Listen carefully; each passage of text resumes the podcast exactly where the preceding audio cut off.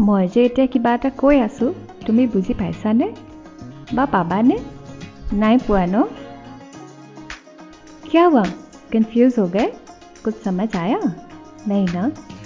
ऐसे ही बहुत कुछ लोगों के मन में नॉर्थ ईस्ट के बारे में है नॉर्थ ईस्ट में बहुत बारिश होती है सिर्फ टूरिस्ट एरिया है पूरा जंगल से भरा हुआ है यही सोचते हो ना इनमें से कुछ बातें सही है और बहुत सारी बातें गलत भी हैं।